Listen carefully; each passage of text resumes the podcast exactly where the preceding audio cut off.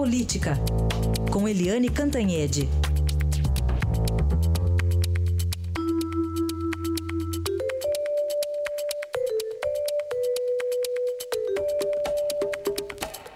E o primeiro assunto, o ministro Gilmar Mendes, que tem falado muito, tem incomodado muita gente, né, Eliane? Até as organizações Tabajara estão incomodadas. Pois bom, bom dia. é, né, Heisen? Bom dia, bom dia, ouvintes. O Gilmar Mendes fala pelos cotovelos e meteu até as organizações Tabajara nessa história, dizendo que o Brasil está parecendo as organizações Tabajara. E o Gilmar, que fala sobre tudo o tempo inteiro, aproveitou um evento em São Paulo ontem e deu também uma cacetada no Palácio do Planalto, dizendo que o TSE não é joguete de palácios e, e disse que os ministros vão julgar a partir do dia 6 de junho a questão toda aí de uh, chapa Dilma Temer, se cai o Temer, se não cai o Temer, vão julgar tecnicamente, de acordo com a lei e tal.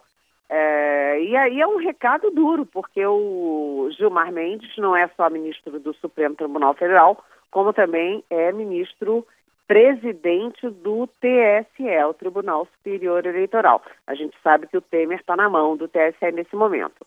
E essa falação toda do Gilmar incomoda o Supremo Tribunal Federal. Se a gente lembrar, o Ricardo Lewandowski, que batia a boca com o Joaquim Barbosa o tempo inteiro no mensalão, né, ficou famoso pela briga direta com o Joaquim Barbosa, o Ricardo Lewandowski está mudo. A Rosa Weber está muda. O Dias Toffoli está mudo. Mas o Gilmar Mendes fala todo dia. Isso incomoda os ministros e aí cá para nós é, a nova polarização do Supremo é entre o Gilmar e o ministro Luiz Roberto Barroso, que essa semana mesmo deu uma entrevista para o jornal Correio Brasiliense e, assim, dura, com um monte de recado contra o Gilmar Mendes.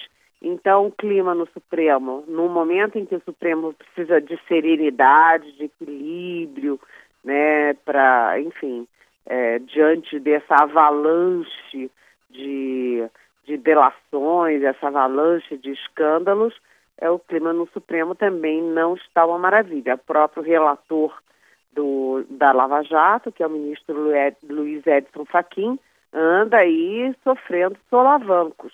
Né? Ele homologou a delação do Joesley e do Wesley Batista da JBS, que é considerada excessivamente boazinha.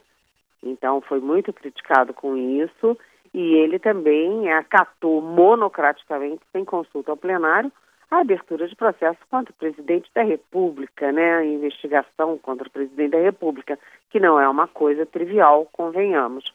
É, então o clima do Supremo está ruim e o Supremo tem coisas importantes para decidir. Nesta semana mesmo, amanhã, como a gente já falou, vai decidir sobre o foro privilegiado se os ministros não tiverem serenidade, o pau vai quebrar. Muito bem, houve um tempo que em juiz só falava no processo, né? Agora não Nos mais. Nos autos. Nos né? autos, né? Nos autos. Bom, outro assunto aqui para a gente tratar. Ontem aqui em São Paulo, o presidente Temer reunido com tucanos. Tucanos, vamos dizer assim, de alta plumagem, né, Helene? Pois é, os tucanos, né, o PSDB, tem um papel fundamental e muito importante no que vai acontecer com o governo Michel Temer, com o próprio Temer. É, é um partido importante, é o partido mais importante da base, porque o PMDB é o maior, mas não é o mais importante, porque o PMDB perdeu é, é, o, o, o, líder no Senado é o Renan Calheiros, que todo dia bate no presidente. Ontem mudou um pouquinho, mas todo dia bate. Hoje, aliás, vão decidir se ele fica ou não na liderança, o Renan Calheiros. É, o Eduardo Cunha, que era expressivo líder do PMDB, está passando uns tempinhos lá em Curitiba com o juiz Sérgio Moro. Né? E pode ser nem um tempinho, pode ser um tempão. Né? Então o PMDB muito ferido e o PSDB está, é, vamos dizer assim, voando alto. E aí o Temer foi a São Paulo ontem para um encontro com com empresários e aproveitou e teve um encontro de cerca de duas horas com o ex-presidente Fernando Henrique Cardoso, com o presidente interino é, do PSDB Nacional, que é o senador Tasso Gereissati, e também com o ministro Moreira Franco, que foi ministro do Fernando Henrique, é ministro do Temer, e ele faz a, a ligação entre é, Temer e Fernando Henrique. Essa conversa é importante para o Temer, porque o Temer está apesar de bastante ferido, ele está lutando com todas as forças e energias para manter o cargo. E enquanto o PSDB ficar no muro, o Temer tem condições de ficar no cargo. Se o PSDB abandonar esse barco, acabou o governo. Então, é importantíssimo manter isso. Agora, é, o fato é que o lançamento do nome do Tasso Gereissati está criando mal-estar no Congresso, porque o Congresso não quer que um novo presidente, se é, o Temer cair e se houver eleição direta, não quer um presidente tucano. Aliás, cá para nós aqui baixinho, uh, surgiu um novo nome nessa lista que a gente tem falado de eventuais sucessores para o Temer, que é o do senador Armando Monteiro. Ele é do PTB de, de Pernambuco, ou seja, não é de nem do PT, nem do PSDB, nem do PMDB, que são os partidos que dividem, né? O PTB é um partido médio, é, e além de tudo ele foi presidente da CNI, Confederação Nacional da Indústria, tem muita é, ligação na área produtiva empresarial, e além de tudo ele é senador, mas ele foi muito tempo deputado, então ele conhece metade dos deputados. Tem uma articulação de partidos médios em torno desse nome.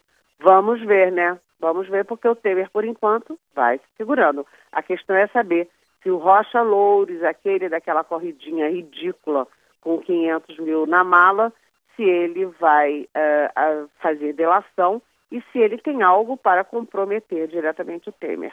Porque a situação do Temer melhorou, equilibrou, vamos dizer assim, tá, tá equilibrada, mas não é segura. Tá, então, vamos ver se esse deputado realmente vai falar. Ontem até o advogado dele deixou o caso, né, José Luiz de Oliveira Lima, que deixou o caso. Até amanhã, então, Eliane. Até amanhã, bom dia.